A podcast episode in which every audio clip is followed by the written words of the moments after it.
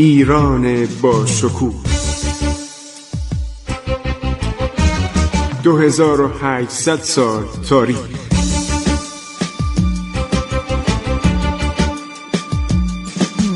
عبور از تاریخ.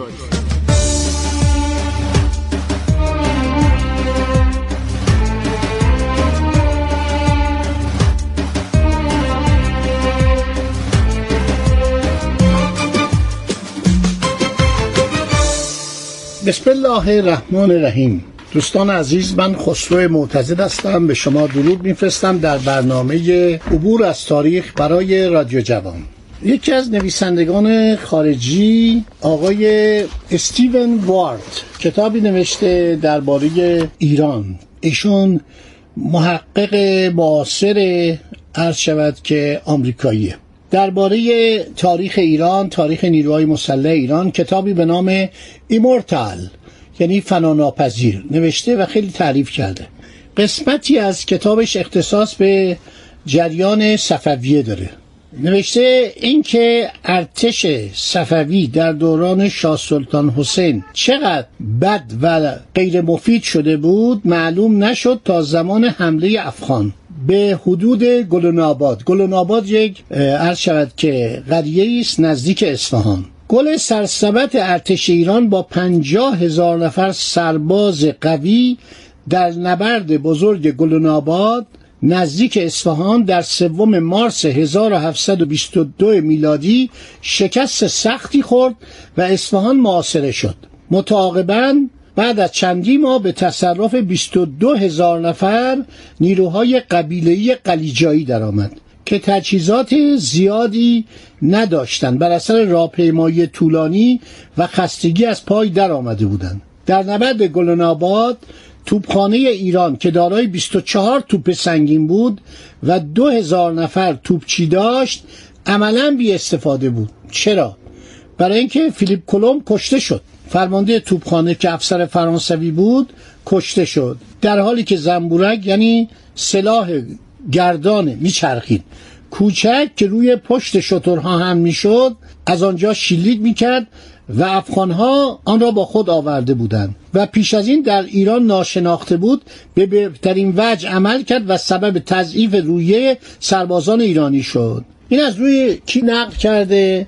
تاریخ ایران نوشته لامیمی کلارک پالیس در هزار و هفتصد و پنجاه، یعنی بیست و پنج سال بعد از سقوط اصفهان لامیمی کلارک این کتابو نوشته. بس ببینید آدم‌ها زیادن، فقط کلوزینسکی نیستش، عرض شود که فقط گیلانس نیستش، دیگران نیستن، همه نوشتن.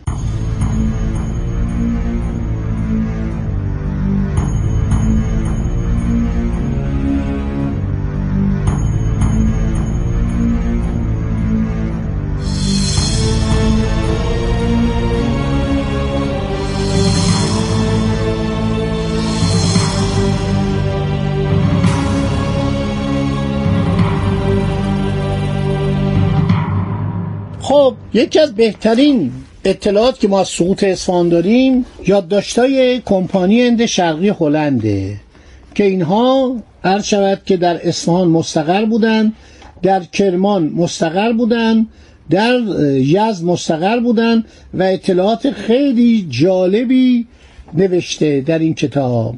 اولین جایی که محمود محاصره کرد، همونطور که عرض کردم، شهر کرمان بود در سالهای هزار و هفتصد و بیست و یک تا بیست و دو. بخش اعظم اهالی با پناهنده شدن به قلعه و یک مسجد جان خود را نجات دادند. خبر سقوط کرمان ششم نوامبر هزار و هفتصد و بیست و یک به اصفهان میرسه.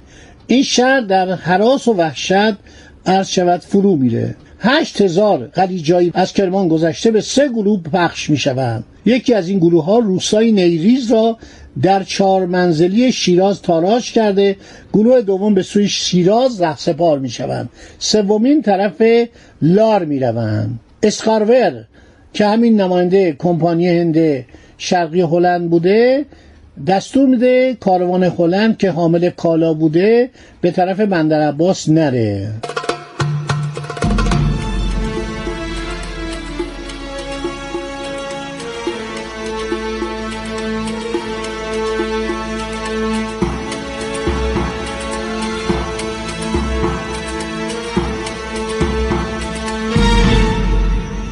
دربار اصفهان عرض شود که دست و پای خودشو گم کرده، هر چی نظامی حسابی بوده یا رفتن کنار یا کشتن یا کور کردن. یه سری خواجه و یه سری منجم و رمال اومدن امور مملکت رو میخوان اداره کنن. علی قلی خان زنگنه قورچی باشی، رستم خان قولر آقاسی باشی، اسحاق خان تفنگچی باشی شش هزار سپاهی گرد آوردن که به طرف کرمان و شیراز بروند. قرار بود که به هر سپاهی پنج تومان نقدن حقوق پرداخت شود. پنج تومان اون موقع خیلی زیاد بوده. حواله هم به مبلغ پنج تومان بدهند تا پس از بازگشت از کرمان یا شیراز وصول کنند. ولی این سپاهیان خارج نمیشن. بالاخره کرمان هم به وسیله همین محمود افغان و سپاهیانش تسخیر میشه. گزارش هاست که به قلعه مردم پناه میبرند. پنجاه تا شصت هزار تن در آن قلعه پناهنده شده بودند.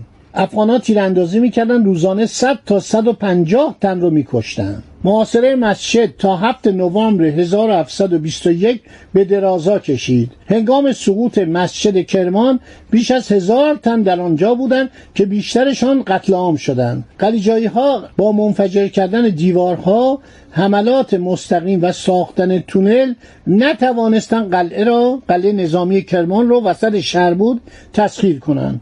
اینا عبرته. مردم کشوری که ارتش نداشته باشه، کشوری که قوای مسلح نداشته باشه، کشوری که آماده برای دفاع نباشه، این بلا سرش میاد. بیست و پنج هزار نفر فقط شهر اصفهان ششصد تا هشتصد هزار نفر جمعیت داشت. خیلی خوب، تمام این وقایع در گزارش‌های کمپانی هند شرقی هلند آورده شده.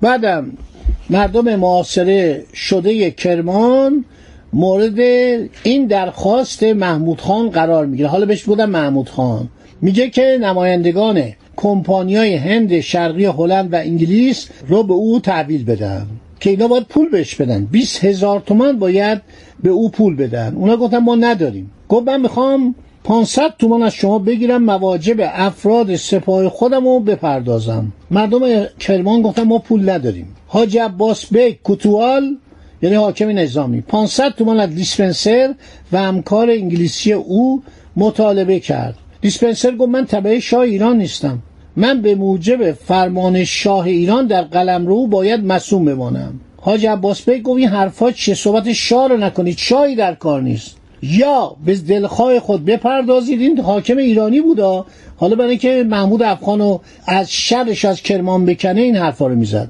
گفت یا این پولو به دلخواه بپردازید یا به ضرب چماق شما را وادار به پرداخت خواهم کرد. بعد نتوانستم بدم. کوتوال کرمان اسبان سواری، چارپایان باری، زین و لگامهای زرین و سیمین نمایندگان این دو کمپانی را تصاحب کرد.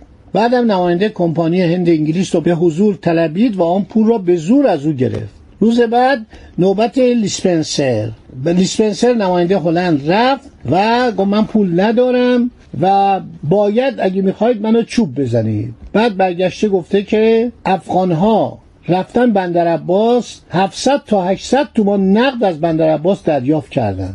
شنیدیم تو چنین پولی در پیشته. افغانها به من گزارش دادن که تو پول زیادی همراهته. شما از بانیانها، یعنی رؤسای تجار هندی، ما شنیدیم. بالاخره دیسپنسر صد محمودی واحد پول بوده، به منشی کوتوال انعام میده و پنجاه تومن پاداش میده، رشوه میده که رهاش کنن. خیلی خوب، این گزارش ها خیلی مفصله و افغان ها چون از تسخیر قلعه کرمان نومید میشن، در بیست ژانویه هزار و هفتصد و بیست و دو، این سال شومیه، همون سال سقوط اصفهانه، تقاضای صلح میکنن، دریافت چهار هزار تومان و شماری اسب دست از محاصره بر میدارن.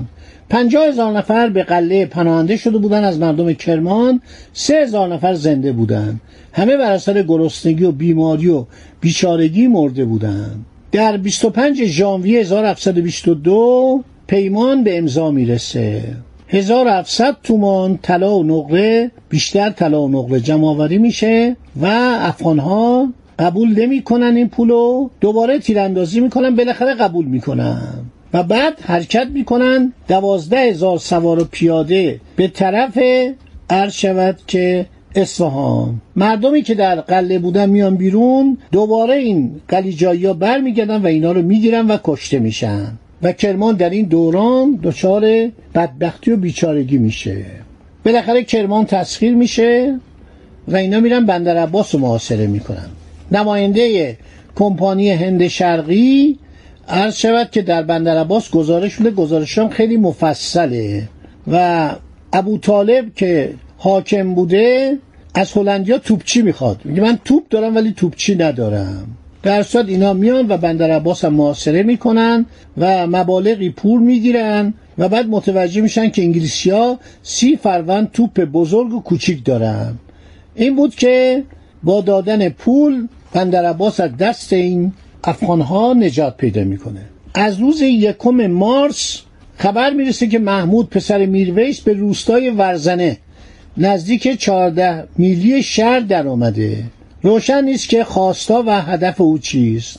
سردار سید عبدالله خان از قمشه نامه‌ای به شاه نوشته، گفته که شماره سپاه او برای نبرد با افاقنه ناچیز است. بهتره که اعلیحضرت از شهر بیرون برن و رویاروی به این دزدان حمله کنن تا او نیز با آدمهای خود از پشت سر به افغانان بتازد و کارشان را یکسره کند.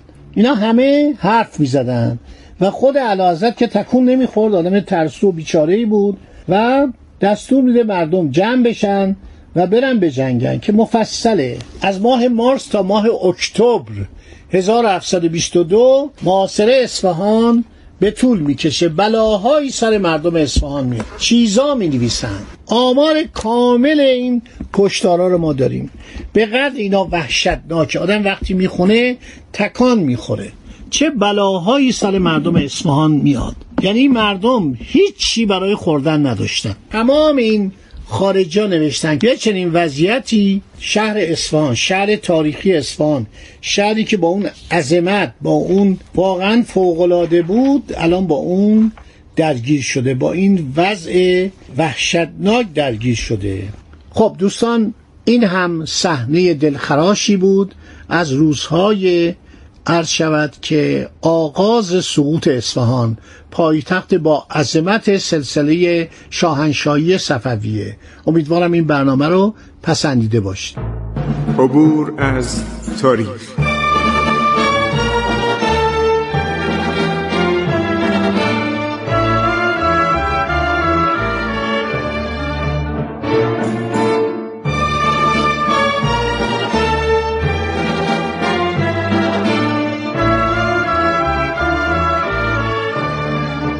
ایران با شکوه، دو هزار و هشتصد سال تاریخ. سرگذشت ایران ما به روایت خسرو معتز.